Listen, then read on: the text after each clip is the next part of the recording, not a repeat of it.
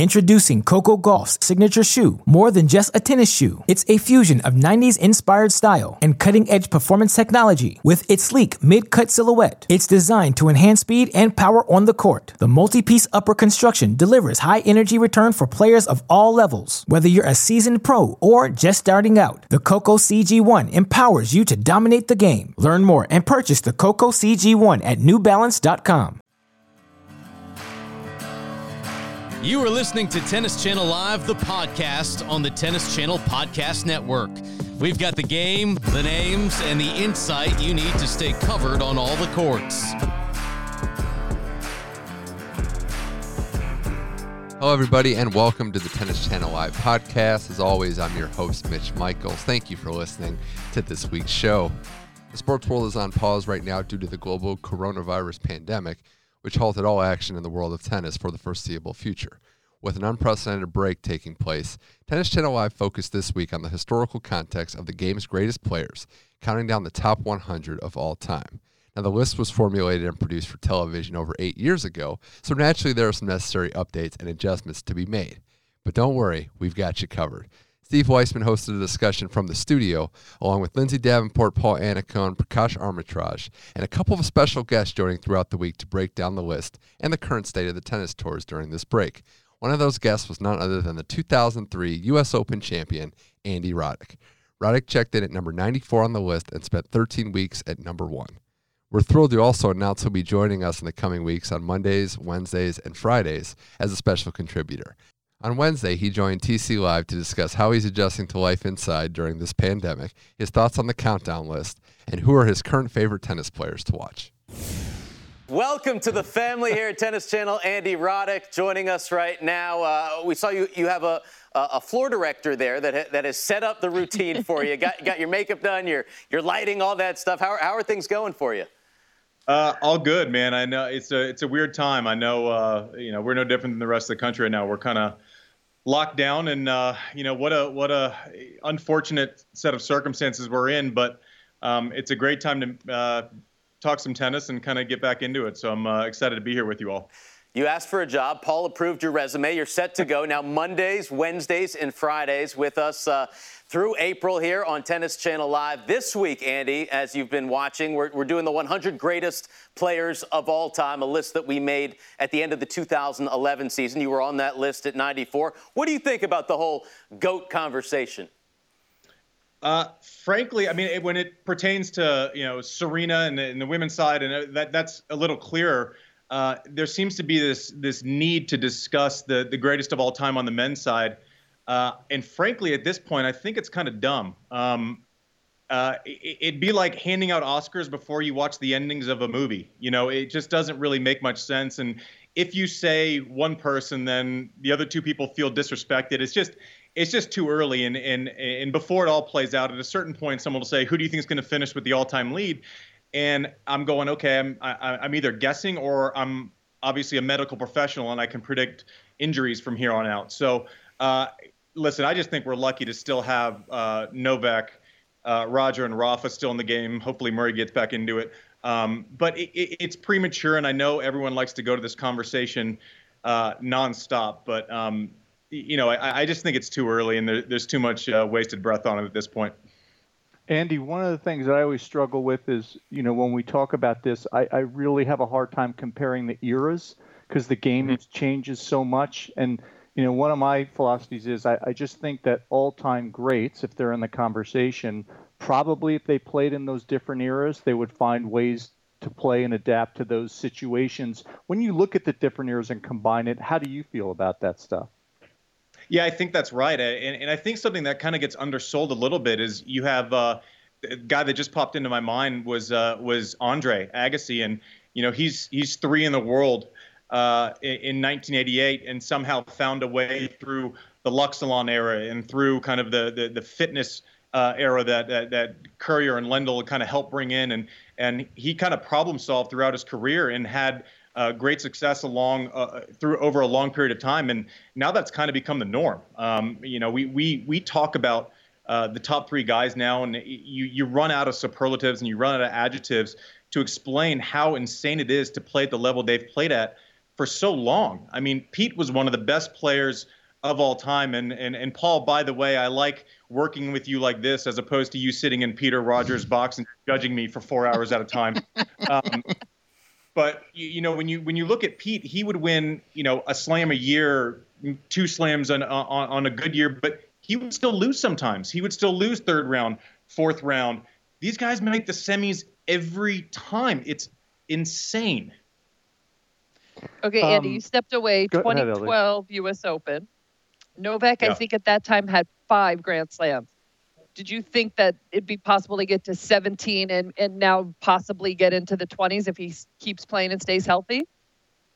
I don't think anyone who's, you know, says someone can get from 5 to 20 something is lying to you. I think I just don't think that's a conversation that seems real.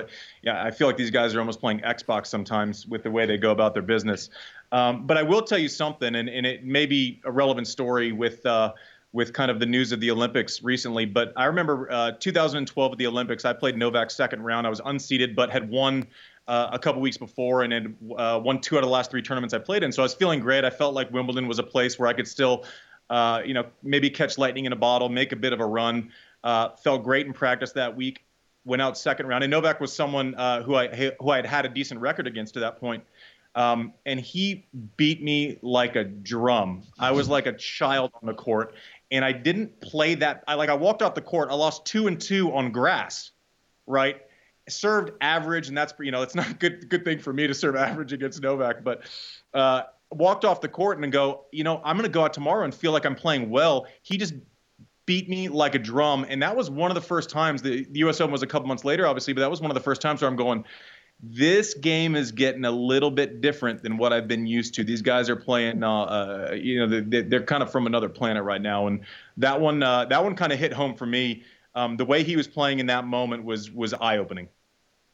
Hey, Andy, one of the things I've always had a hard time trying to measure and explain kind of quantitatively, the difference between very good and great, the difference to be able to execute in semis and finals of majors. You've been there, you've done it. Is there a way to categorize it clearly? I don't think so. I think one of the biggest things, Paul, is making sure you get to the semis consistently, maybe not having your best stuff over the first week or 10 days. Serena's won 10 majors where she hasn't been playing great in the first week and has kind of worked her way into it. So I think the greatness with a lot of times lies in the fact that the guys put themselves in position over and over and over and over. You think of someone like Jimmy Connors doing that also. Conversely to Pete, who, you know, semis and finals of a slam, you feel like he was more likely to pull the trigger and hit a 128, you know, second serve ace. He kind of had that built for the moment thing, but I think there are different ways. I think they're the guys who just got there all the time and then kind of figured it out on the back end. But consistency matters. You cannot lie over the course of a 2-week best-of-5 set, best-of-3 set for the women. You can't lie over the course of 2 weeks, and so it really does kind of bear out any equalizers. Last couple of years, just curious, how much tennis have you been watching? Who's your favorite player to watch play these days? I don't watch too much. Andreescu, I know she's been hurt. She is exciting to watch. Bianca Andreescu, I loved watching her last summer. She kind of brings you in. It's like she makes it a little bit of a street fight. She's happy. She's sad. She's angry. You cannot know anything about tennis and tune into her and feel like you know what's going on, feel like you're recognizing someone doing really outstanding things. She's one of my favorites. I like watching Felix Auger-Aliassime on the men's side. I think he's got a huge upside. It seems like he has kind of easy power. He doesn't look like he's swinging out of his shoes, yet the ball comes out heavy. I feel like he's still, you know, 6'3", 190, and he still looks kind of awkward and skinny, which means he's going to be an animal at some point. So there's a lot of really fun things to watch. Coco Gauff is amazing. I got the opportunity to spend a couple of we played in a couple exhibitions last year, and I hadn't met her before then. And it's a weird thing to see a 15-year-old. Maybe she turned 16. I don't know, but a 15-year-old at that moment just as comfortable in a room full of people her own age as she is with 60-year-olds. It was amazing her kind of social IQ and navigating between the two. I was really impressed with her. We do always hear about that maturity with Coco Gauff. Once again, Andy Roddick will be joining us every Monday, Wednesday, and Friday here on Tennis Channel Live for the next 5 weeks. Andy, you talk about some of the players that you like watching. We all know you're the last American man to win a Grand Slam singles title. It's been a long time, 17 years. You're good friends with Marty Fish, who I think asked you for like $30 million a couple days ago or something like that. You couldn't give him that, but he's now the Davis Cup captain. Who do you think could be the next guy? Marty was trying to buy the dip. I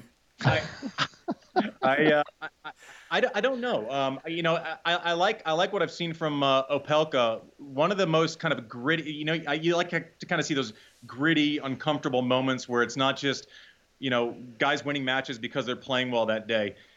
You saw Opelka, what was it, about a month ago in Del Rey, come and win 2-3 setters on the same day with a guy who's a 7-foot big body guy. Would have been very easy to tap out of that. That actually showed me something. That was pretty eye-opening, beating a couple of ground. I think it was Raonic in the morning and Nishioka in the afternoon, which was long drawn-out points, sixth set of the day, and had chances to win it in the second set in the final. Didn't convert, but even came back in the third set. That was impressive to me. I like what I'm seeing from Opelka a lot right now. I don't know, Andy. You say you don't watch a lot of tennis. That was a breakdown that the best in the world would not be able to do, maybe. So I was in the zone that day. More from Andy Roddick later on the TC Live podcast. But up next is an update on the growing list of canceled sporting events in 2020. The Olympics formally announced that the Games will not happen this summer, remaining hopeful that 2021 will be a safe and appropriate time for them to take place. John Wertheim joins Lindsey Davenport, Paul Anacone, and Steve Weissman to discuss what the postponement of the Olympics will mean for the tennis world and how all the rescheduled events might pose some problems for the tennis calendar. So the news is official now with the Olympics postponing a year until 2021. What does this do? Obviously, we don't know. They haven't set a specific date. What does this do to the tennis calendar? Well, you just said it. I mean, the fact that we know there's going to be this postponement, but we don't know the date, I think that freezes a lot of people. There are a lot of logistical issues here, and I hope we're talking about this a year from now. I mean, I hope this is optimistically going to go off. We don't know about eligibility. We don't know if this is going to conflict, these new rescheduled Olympics, if they're going to conflict with any of the three majors that are held between Memorial Day and Labor Day. I mean, really optimistically, in theory, we now have a bit of a gap on the summer 2020 calendar. I think we would all be very thankful if that would be filled anywhere. But again, we knew this was coming. It was just completely implausible that these Olympics could get pulled off this summer in late July and early August. But we don't know a whole lot about how it's going to look in 2021 until we have a date, Steve. Yeah, they said no later than summer 2021. So that opens up a whole lot of space, Lindsey. You're a former Olympic gold medalist, 1996 games in Atlanta. What would the decision process be like for a player, say, to choose between the Olympics and a big-time, big-points event on the WTA or ATP? So much has to depend on where a player is in their career. Have they won an Olympic medal before? How important is it to them? Do they want to travel to Asia in the middle of the summer again? That was already going to be a question in 2020. So I think for every player, it's very individual how seriously they take the Olympics. Maybe after missing this year, all the prize money, maybe we don't get all four Grand Slams played. Maybe the players choose to play on the regular tour because they want a chance to earn prize money, ranking points, or maybe a Grand Slam will conflict with the Olympics. So much is up in the air. I'm also curious to see if that means anything for this summer. Does Wimbledon push back a few weeks? Does Indian Wells try and get in somewhere this calendar? It's just a mess right now, and because we don't know the end, it's still going to be up in the air for a while.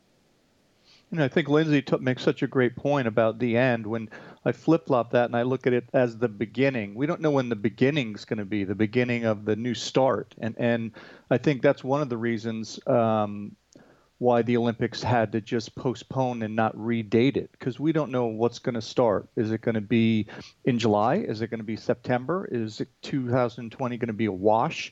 I mean, there are so many unanswered questions. So to begin to plan makes it extremely difficult. Again, I always revert back to let's deal with the major issue first. Let's prioritize what the major issues are. And then once we have those kind of on a timeline and an manageable scenario, that's when we then go down the line and start planning and rescheduling and plugging tournaments into different dates. And remember, on the ATP Tour, these dates right now are fixed for the tournaments that they have over the summer and after the U.S. Open. So we're talking about trying to figure out, can we figure out a way to play Indian Wells again? We saw kind of Roland Garros's jump to grab a couple weeks. What does that mean? I mean, there's still so many presumptions and speculative processes. I think it's a little bit premature, but for me, the sooner the better. Let's go back to that with Roland Garros, John, because it was 1 week ago today. I mean, a lot has happened since then, but 1 week ago today that Roland Garros came out and said, we are rescheduling September 20th to October 4th. That ruffled a whole lot of feathers, but we've had a week to kind of let it sink in. How are all these tennis powers feeling about it now? Well, I think it fits into this discussion we're having that, look, I mean, as you say, a lot of feathers were ruffled by that, as much because it was unilateral as anything else. That if you want to reschedule the French Open, it's one of the pillars of the sport. I think most people would say, yes, let's try to do that. But the fact that the FFT said, listen, here are the dates. We think you're going to come. And if you're not, too bad.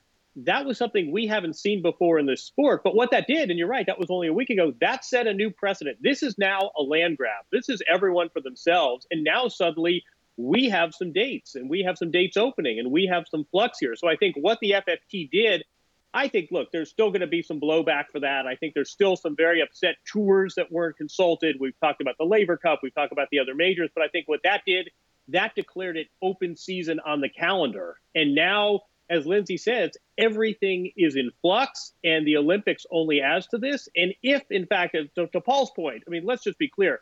This all presupposes that this health crisis goes away. So let's sort of keep that in mind, that we know nothing about how COVID-19 and coronavirus is going to play out. If we're fortunate enough to be in a spot, though, where we're getting back out there and some of these restrictions are lifting, suddenly there are some very attractive dates on the calendar that are open. And the FFT has set this precedent of, listen, it's every event for themselves.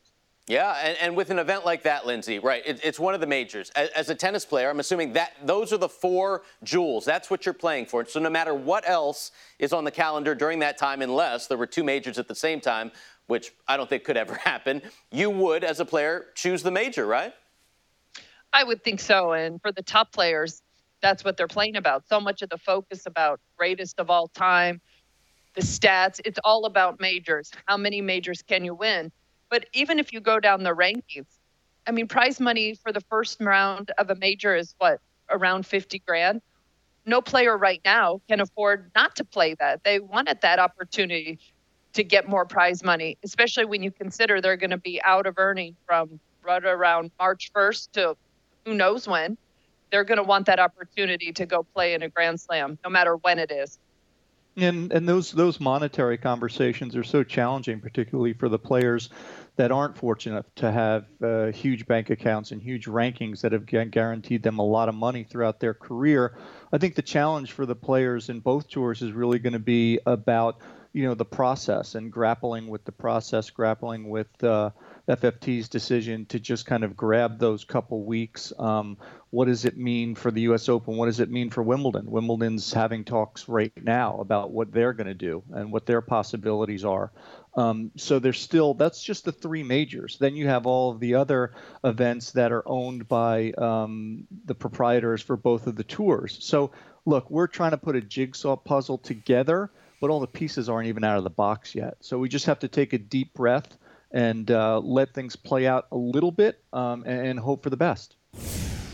Introducing Coco Gauff's signature shoe, more than just a tennis shoe. It's a fusion of 90s-inspired style and cutting-edge performance technology. With its sleek mid-cut silhouette, it's designed to enhance speed and power on the court. The multi-piece upper construction delivers high-energy return for players of all levels. Whether you're a seasoned pro or just starting out, the Coco CG1 empowers you to dominate the game. Learn more and purchase the Coco CG1 at newbalance.com. The countdown of the top 100 of all time featured players from all eras, some of whom went on to build a lasting legacy and achieve greater popularity after they left the court. Perhaps nobody gained more fame in their post-tennis career than Stan Smith, who won 2 Grand Slams in the early 70s and 39 ATP titles during a legendary career. But that's not where most of you know him from. His name has been synonymous with fashion ever since Adidas attached it to an iconic shoe that continues to hold prestige and value in the 21st century. The Stan Smiths. I say the name, and you know what it is. Checking in at number 56, Stan Smith joined Paul Anacone and Steve Weissman on this week's TC Live to discuss his career, his iconic name, how that career ended up happening, and much more. And now joined by the man, the myth, the shoe, Stan Smith on Tennis Channel Live. Sam Solomon, a.k.a. Dexter the Creator, one of the best at customizing shoes in the game, gave you those kicks, Stan. And, I would just keep them in that glass box. How often do you actually wear those? I've actually worn them quite a bit because they're so unusual. Crocodile. It kind of reminds me of Hilton Head Island. We have a lot of alligators here, but these crocodile shoes are about as unique as they get. And Sam was a creative genius, and it's one of my favorite pairs. That is absolutely awesome. I'm hoping to get Sam to make me some kicks of my own at some point, but it won't have my name on them like yours, Stan. You're the president of the International Tennis Hall of Fame. You're in this list of top 100 greatest players of all time. What does that mean to you? Well, you know, I think most of the players on the list, I haven't really examined it that closely, but would have been number one in the world at one point in time in their era. Certainly Rod Laver was if not the greatest, you know, up there in the top two or three, and Pete Sampras and all these players that are on this list at one point in time were, you know, the best. And so it's a special list. It's always fun to be part of it. Again, it's just a matter of generations, you know, who knows, and it's a matter of opinions and what type of style you like to play and or like to watch and of course, the titles you won. So, Stan, I grew up watching you and idolizing your serve and volley game as a kid. And obviously, one of the things that I love to talk about is the different personalities of the majors. You won the U.S. Open in 71 and then Wimbledon in 72. Can you differentiate the kind of feeling between winning those two tournaments? Well, Wimbledon was on my list. As a 16-year-old, I wanted to be a member of the U.S. Davis Cup team, be number one in the United States, win Wimbledon, and be number one in the world. Those were my four goals. And so Wimbledon was special. At the time, I thought that was sort of synonymous with being the best player in the world. But to win the U.S. Open, our own, or at least my own national championship, was really unbelievable because that beautiful storied stadium that we played in at Forest Hills was quite unique, and it was very unique the year I won it because we finished the tournament on the third Wednesday, and in fact almost didn't finish. I had to finish the singles and then take a shower, do some press, come back and play in the doubles final, and we ended up having to play a tiebreaker, a 9-point tiebreaker for the doubles title. We decided to split the prize money, which was about $100. And then we decided to play for the title, a 9-point tiebreaker in the dark. And we were at 3-all in the tiebreaker. As you remember, it was 2, 2, 2, 2, and 3. And so we had the three serves at 3-all and had an edge, but we played Newcomb and Taylor, and they were able to win that match. Yeah, it's a great story. You know, one of the things we love with today's day and age, we like talking about rivalries. Who were your biggest rivals in your times, and what did they bring out in you?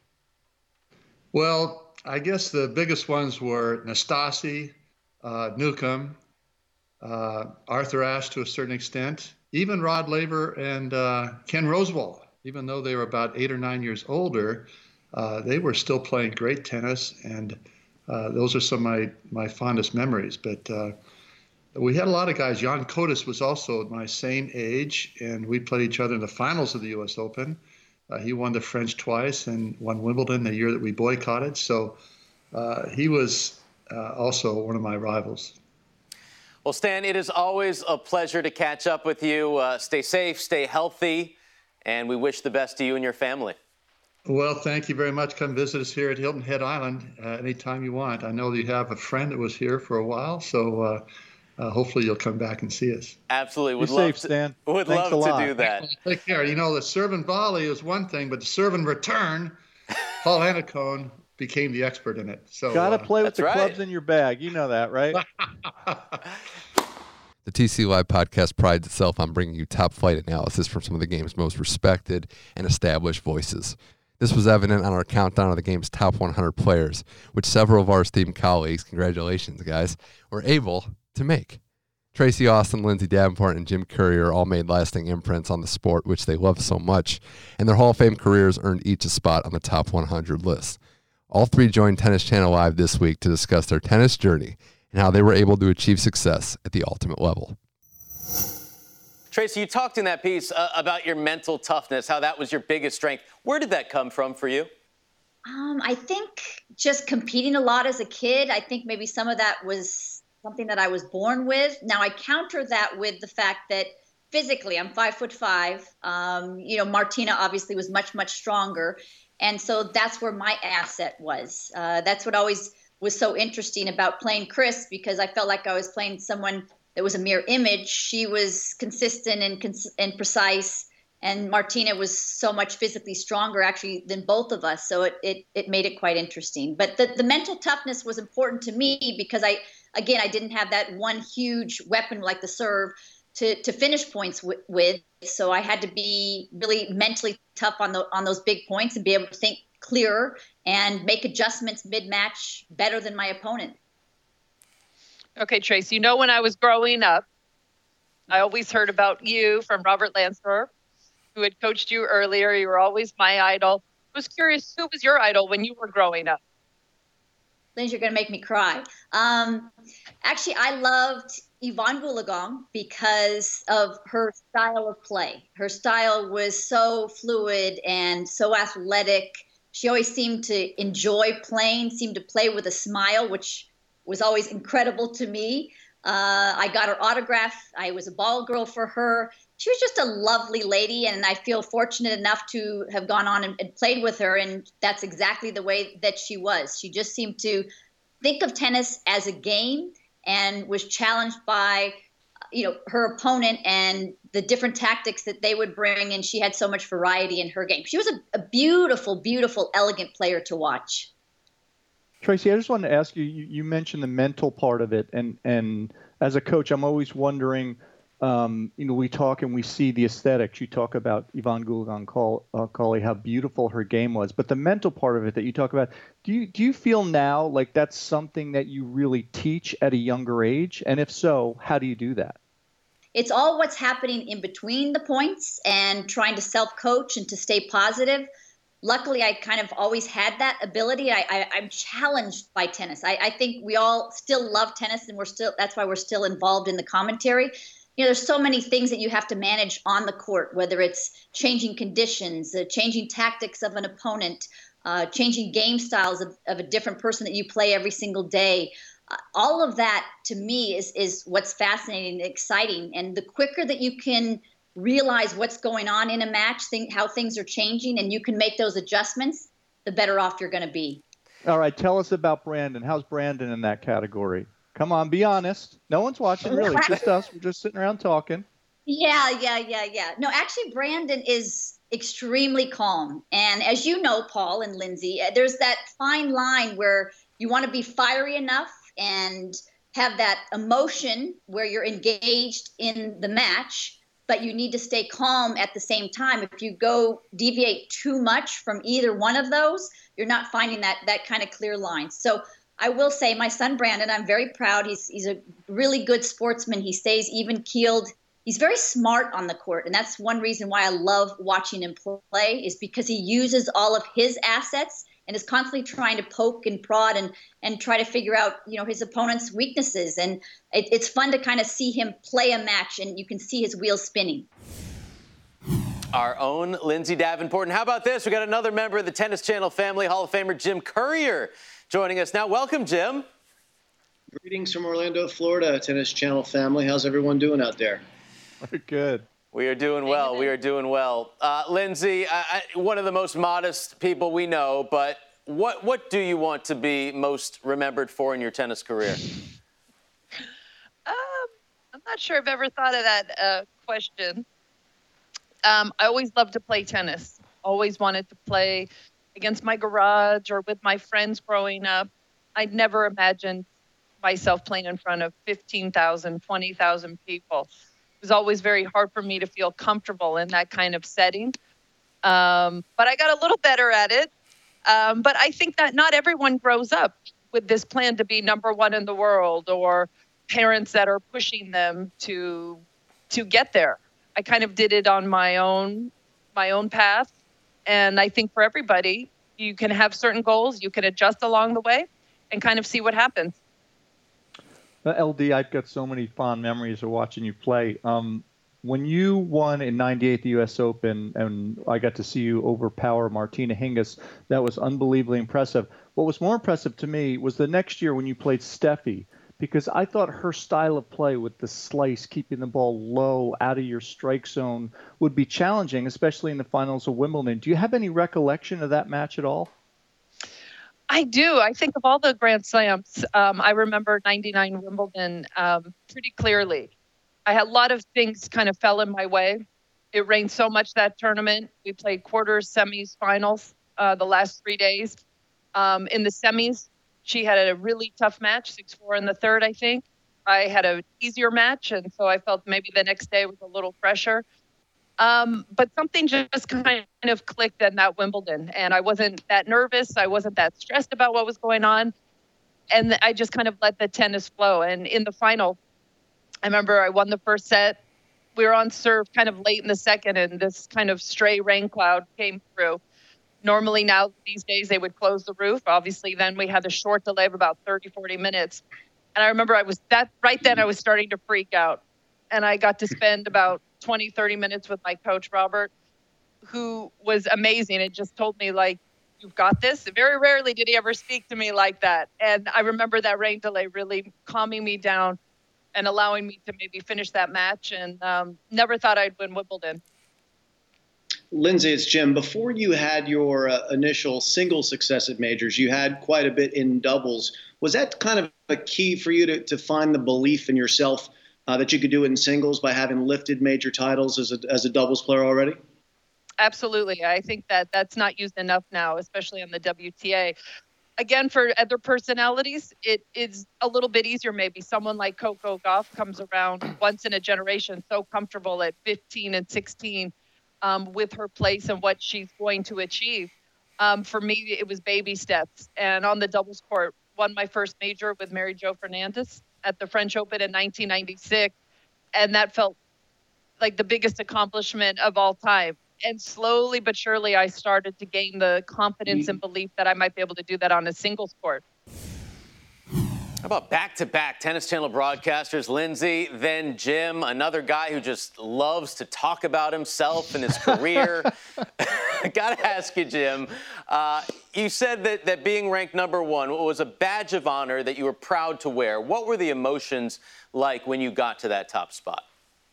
Well, it was, I remember I got it at a tournament in San Francisco. Barry McKay had a tournament that we played right after the Australian Open, and I needed to make the finals to reach number one, and I had to grind. I think I won all four matches en route to the finals in three sets, and I was out of gas by the time I got to the finals.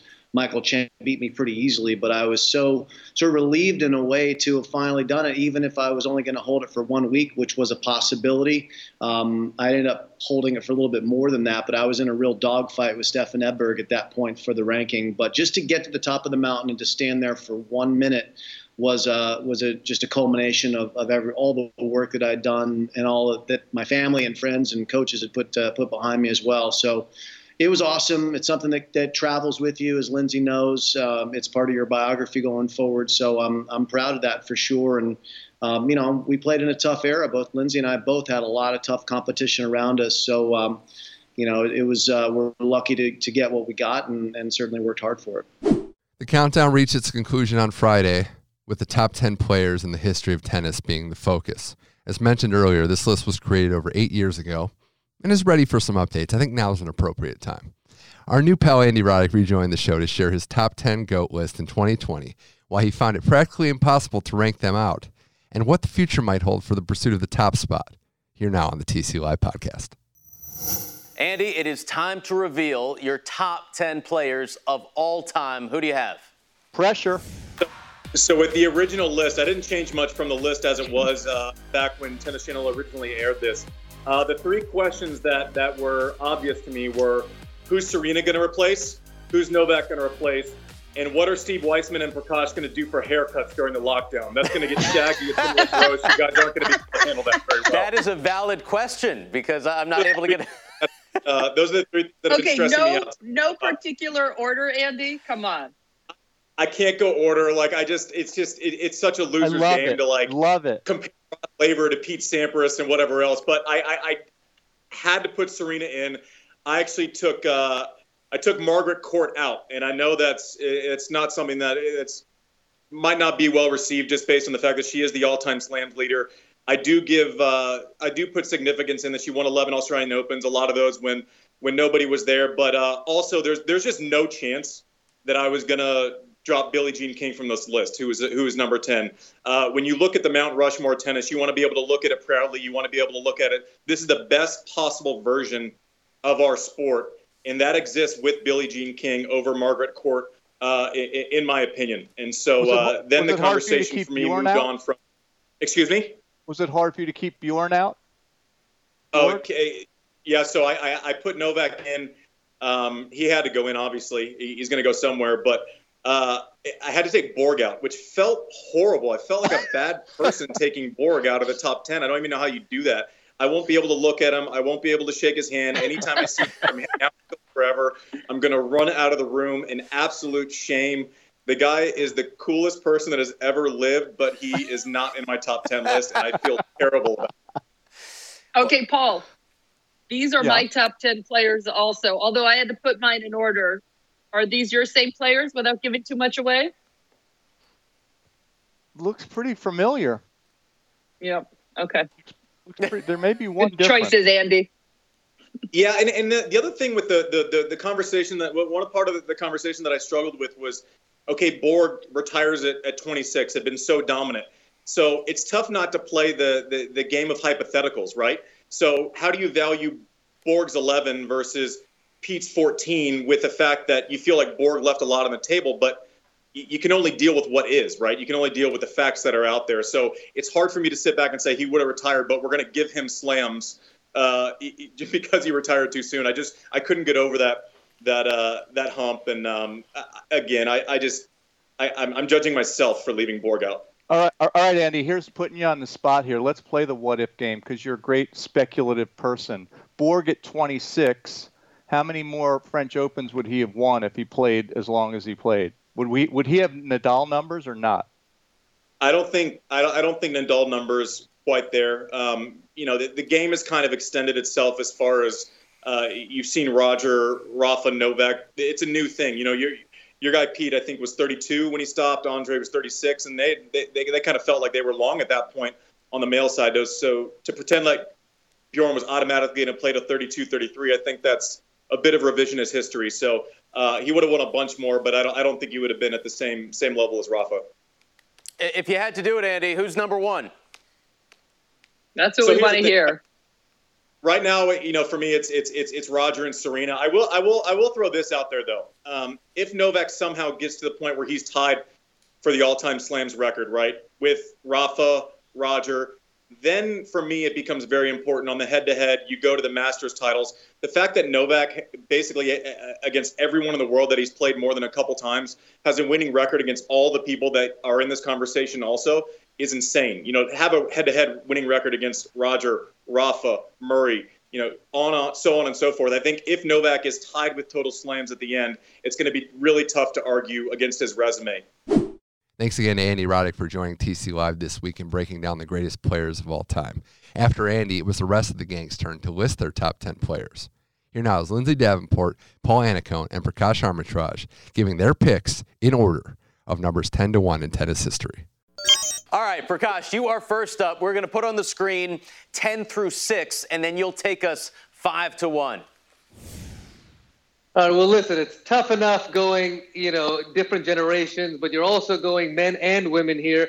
So I had to throw Billie Jean in there. Presidential Medal of Freedom. She's on the greatest list for anyone. You cannot ignore 24 Grand Slam titles. So Margaret Court made in there. Pete was in there just because I think he is just the most clutch, but Court got in there, and then after that, you could make a case for anyone being the greatest of all time. Chrissy winning Pete so out. Much.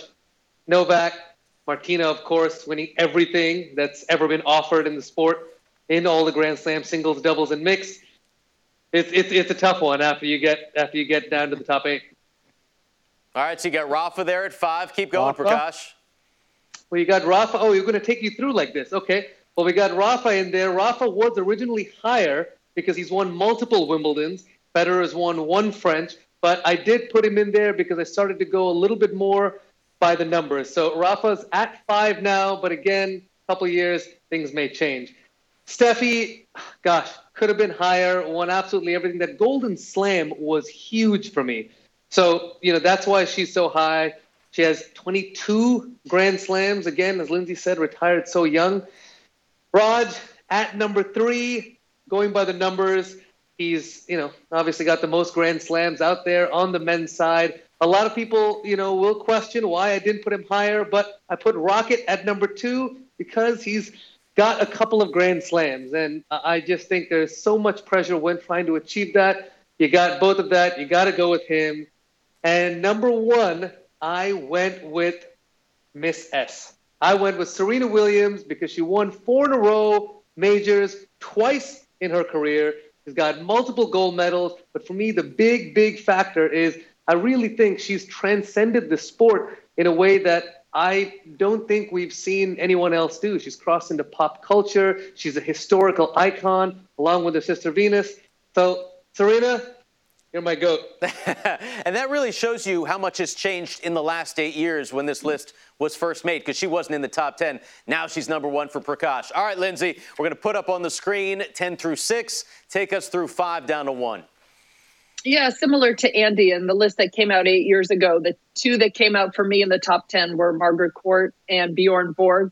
There was no way that Billie Jean was getting out of my list. Started with Pete at 10, then Chrissy, Billie Jean, Martina, and then Novak. I think that Novak in the next year will definitely move higher on my list. Then I put Laver in at 10, 9, 8, 7, 5. Number 4, it's a tie. I have number 3. What? I couldn't decide between and Roger. The 20 Grand Slam for Roger, but the singles gold medal for Rafa really weighed on it. Rafa's head-to-head. They are number 3. They are not 3 and 4. Number 2 was Steph. You look at her results and all the Grand Slams. She was in the top 2 for over 10 years. So dominant. I think she would have added even more. I don't think she got the correct due on our list 8 years ago. I think she should have been higher for how dominant she was. The Golden Slam as well in 88. And number 1, I agree with Prakash. It's Serena, greatest of all time, in my opinion. When you consider not only the singles, but also the doubles, her longevity, everything she's been able to accomplish. And I give her extra props for winning a major while pregnant. Serena, you're my go-to as well. All right, Paul, it is down to you. We have Serena from Prakash, Serena from Linz. Who do you have? There's your 10 through 6. Take us the rest of the way. Well, a couple qualifiers. I think the concept is so difficult. I'm always a company guy, but I just don't think you can compare eras. But I'm going to do the best I can, you guys, and it makes it even more complicated with the men and women. So there's 10 through 6. Let's go down to number 5, and we have Steffi Graf there at number 5 with her immaculate record. I look at all of these players basically as number 1s. They've been so spectacular in so many ways. Over 350 weeks at number 1 for Graf. Then you have Nadal right in front of her at number 4. And then sneaking in ahead of Nadal, I threw in Serena Williams at number 3. And the number 2 and number 1 will not be shocking to you all at home. My big thing, too, really is everyone that's still playing, I don't want to put a number next to any of them because I think this is going to change. But like I said, anyone 5 or above is still number 1 to me as far as I look at it. It's all subjective. You did a great job. 2 votes for Serena, 1 for Roger Federer, and that's where we're at right now. Thanks to everyone out there for listening to this week's TC Live podcast. Remember that you can find every episode on the Tennis Podcast Network. Just go to tennis.com/podcast. You'll find all the TC Live podcasts as well as a lot of other good shows on the Tennis Podcast Network. It'll auto-populate to your devices if you subscribe, so make sure you do that. Wherever podcasts are found, you can get your TC Live podcast there. Big thanks to Stan Smith, Andy Roddick, who we'll be hearing a lot from in the future, and everybody that had something to do with this show, all the people behind the scenes as well, putting in time, especially during this climate, to contribute to this show means a lot. And thanks again to everybody out there for listening. We're trying to provide some entertainment. We will have shows the next couple weeks for sure. I know it's a challenging time. I know it's tough for everybody out there. We're going to provide you with some entertainment to give you something to do and something to look forward to each week. So thanks again. Hope everybody out there is in good spirits, staying safe. I'm Mitch Michaels, and this was the Tennis Channel Live Podcast. We'll see you next week.